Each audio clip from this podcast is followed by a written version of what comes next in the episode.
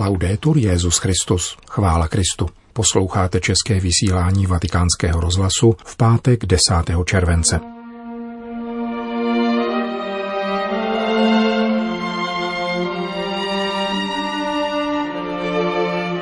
Po krátkých zprávách naší rozhlasové stanice si můžete poslechnout něco o mravnosti a duchovních souvislostech hry v šachy od Jany Gruberové. Hezký poslech přeje Milan Glázer. Zprávy Vatikánského rozhlasu. Vatikán. Koronavirová pandemie vybízí církev k vážnému rozlišování, aby rozpoznala úkoly, které před ní stojí, ale také drahocenné perly, které nám dal Pán k budování církve. Nejcennější z těchto perel je nepochybně rodina, říká ve videoposelství adresovaném kolumbijským biskupům podsekretářka Vatikánského úřadu pro laiky, rodinu a život. Připomíná, že během epidemie našla společnost nejdůležitější rezervy právě v rodinách. Rodiny prokázaly, že se dokáží chovat odpovědně, nabízet podporu a solidaritu, dělit se o to, co mají. Jsou také základem hospodářského, sociálního a vzdělávacího rozvoje. Sami si však neporadí, říká Gabriela Gambino. Ve videopromluvě ke kolumbijským biskupům zdůrazňuje, že rodiny spoléhají na pomoc církve, včetně obnovy pastorace rodin. Měla by se projevovat v lepším připravování mladých generací k manželství a také v trvalém doprovázení manželských párů, zejména v jejich těžkých chvílích, hovoří Gabriela Gambino. La pastoral familiar está ante un gran desafío. Pastorace rodin se musí postavit čelem k velké výzvě. Musí ukázat novým generacím, že rodina neznamená pouze velkou námahu a problémy, ale radost, cestu povolání a štěstí. Jsme vnořeni do individualistické společnosti, která učí naše děti, že do budoucna nelze hledět s důvěrou. Vzbuzuje v nich strach z manželství a výchovy dětí, a to navzdory touze po lásce a štěstí, které v nich jsou. Jednou z největších starostí rodiny je dnes výchova. Říkám to jako matka pěti dětí. Musíme nasadit všechny své síly, abychom pochopili, jak můžeme pomoci rodičům v kontextu technokratické společnosti, která vyobcovává mladé lidi z autentických mezilidských vztahů, mimo jiné skrze způsob prožívání sexuality, který jim nepomáhá k pochopení významu těla v manželství a rodině. Podle Gabriely Gambino se doposud dělalo příliš málo proto, aby se příprava na svátost manželství stala skutečným katechumenátem. Církev musí pomáhat mladým, aby budovali svou rodinu na skále. Rozhodnutí uzavřít manželství, rodit a vychovávat děti není to též co volba práce nebo koupě nového domu.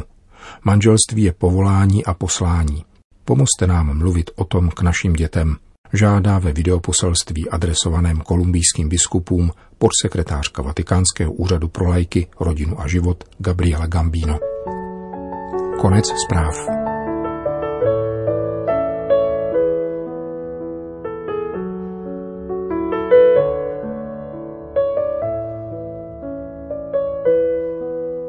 Na červenec připadá Mezinárodní den šachu, hry, která se v šestém století zrodila v Indii a přes Persii a Arábii nastoupila cestu do Evropy.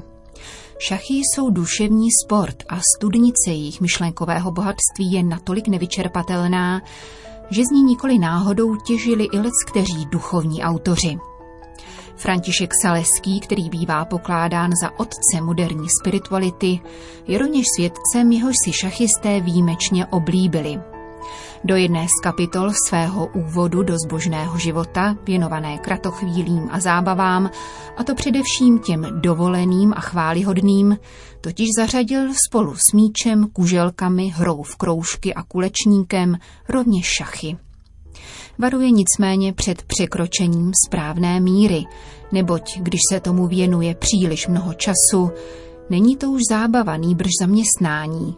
Duch ani tělo se neosvěžují, nýbrž naopak unavují a otupují. Hraje-li někdo pět či šest hodin v šachy, vstane od hry celý zemdlený a ochablý na duchu, píše František Saleský v roce šestnáct set osm.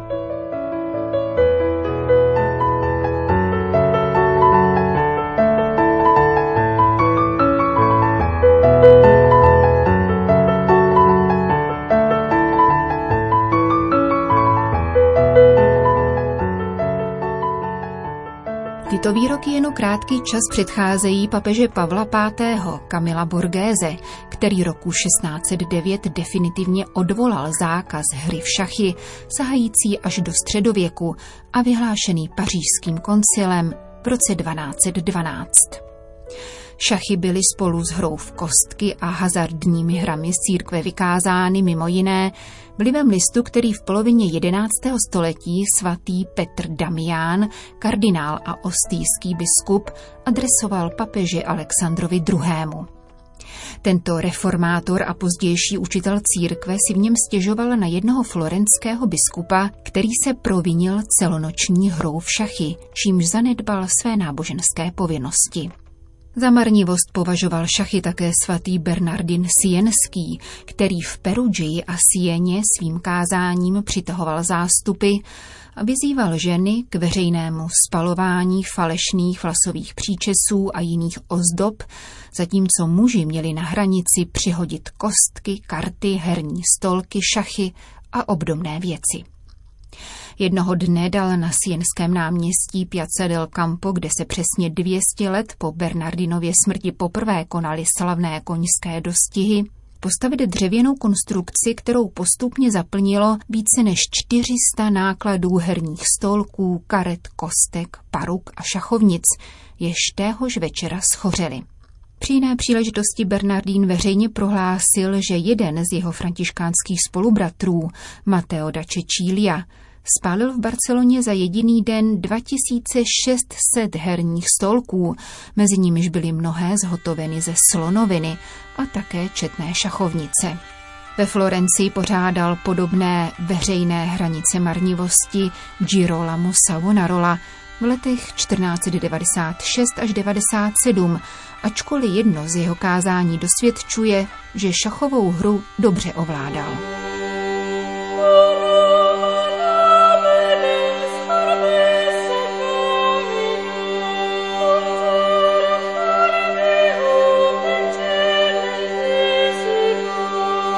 Později si však šachová hra našla své příznivce i mezi nejvyšší církevní hierarchií. Za svého osmiletého pontifikátu ji hájil a v církevních kruzích šířil papež Lev desátý. Giovanni di Lorenzo de Medici, který nastoupil na Petrův stolec roku patnáct set třináct. Jeden spis z té doby poznamenává, že papež Lev opouštěl zápas, když mu hrozila porážka, což dosvědčuje jeho schopnost předvídat, jak se hra vyvine. Boloňan Hugo Boncompagni, papež Řehoř třináctý, zvolený po dalších pěti desetiletích, si ještě před biskupským svěcením pojistil dědice v nemanželském synovi Jákopovi, z něhož se stal vášnivý hráč šachu. Za pontifikátu jeho otce mu byly věnovány traktáty na toto téma, jako například čtyřdílná hra v šachy doktora Sálvia.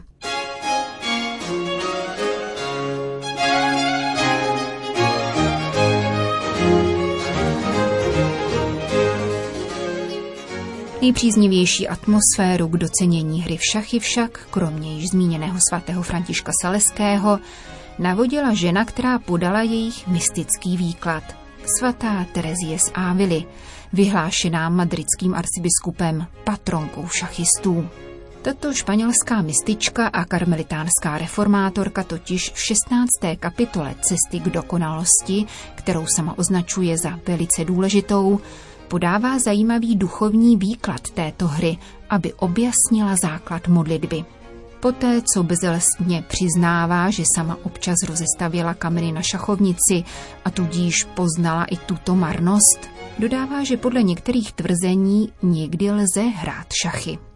Terezie poté popisuje šachovou strategii, jejímž prostřednictvím můžeme dospět k Bohu a dát šachmat i božskému králi. Což v její interpretaci znamená, že lidská duše dobývá Boha, který už jí pak neunikne, vždyť ani nechce.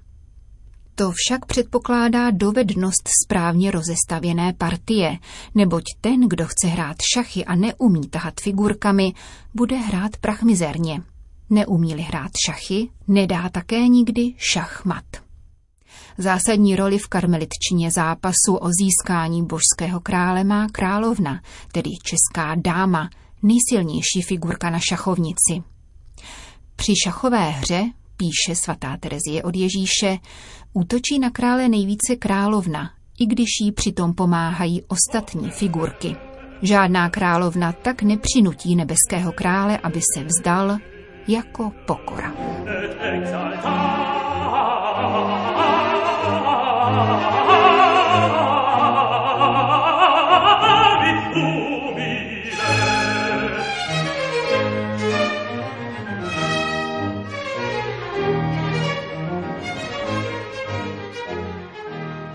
Terezín symbolický výklad šachu nicméně není ojedinělý. Již ve třináctém století spis nazvaný Morálnost šachovnice, chybně přikládaný papeži Innocencovi třetímu, poučuje o mravním významu této hry. Jeho pravděpodobným autorem je františkán Jan z Weilsu, avšak z jiného titulu dílka Innocencova mravnost plyne jasný odkaz na papeže, který šachovou hru miloval natolik, že šachovnici umístil do svého erbu, čímž mimochodem založil tradici osobních papežských znaků, jež se dochovala dodnes.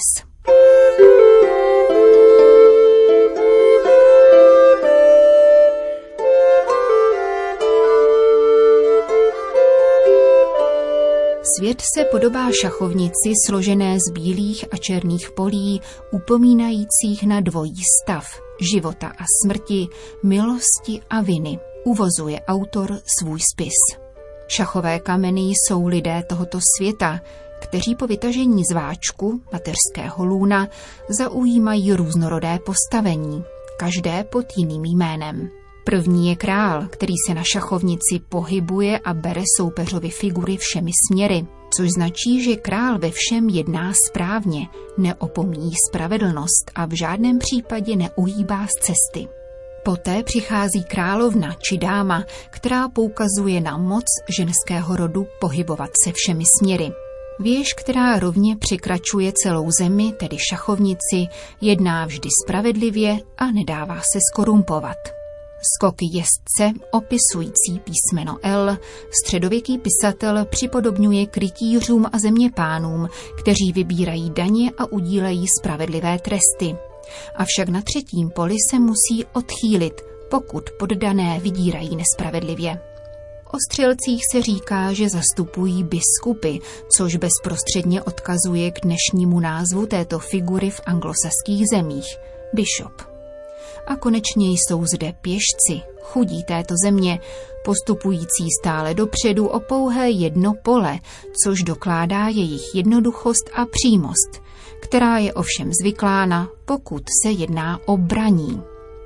Když totiž pěšec usiluje o to, aby obdržel něco světského anebo pocty, táhne šikmo, aby křivopřísežnictvím, pochlebováním a lží mohl brát. Účelem hry, pokračuje středověký autor, je polapit jednu figuru druhou. Když hra skončí, kameny se ukládají zpět do váčku, z něhož byly předtím vyňaty.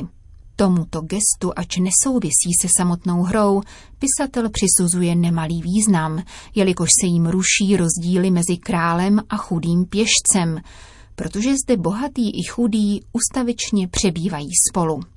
Ba naopak se často stává, že král zůstává ve spod, kdežto pěšci se dostanou na vrch.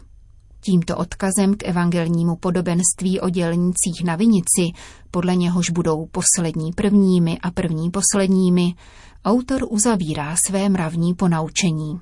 Existuje totiž úzká spojitost mezi pomíchanými šachovými figurami v sáčku a osudem takměř všech velkých tohoto světa, kteří se po přechodu z této země ocitnou níže než chudí, konečně patřící na boží světlo.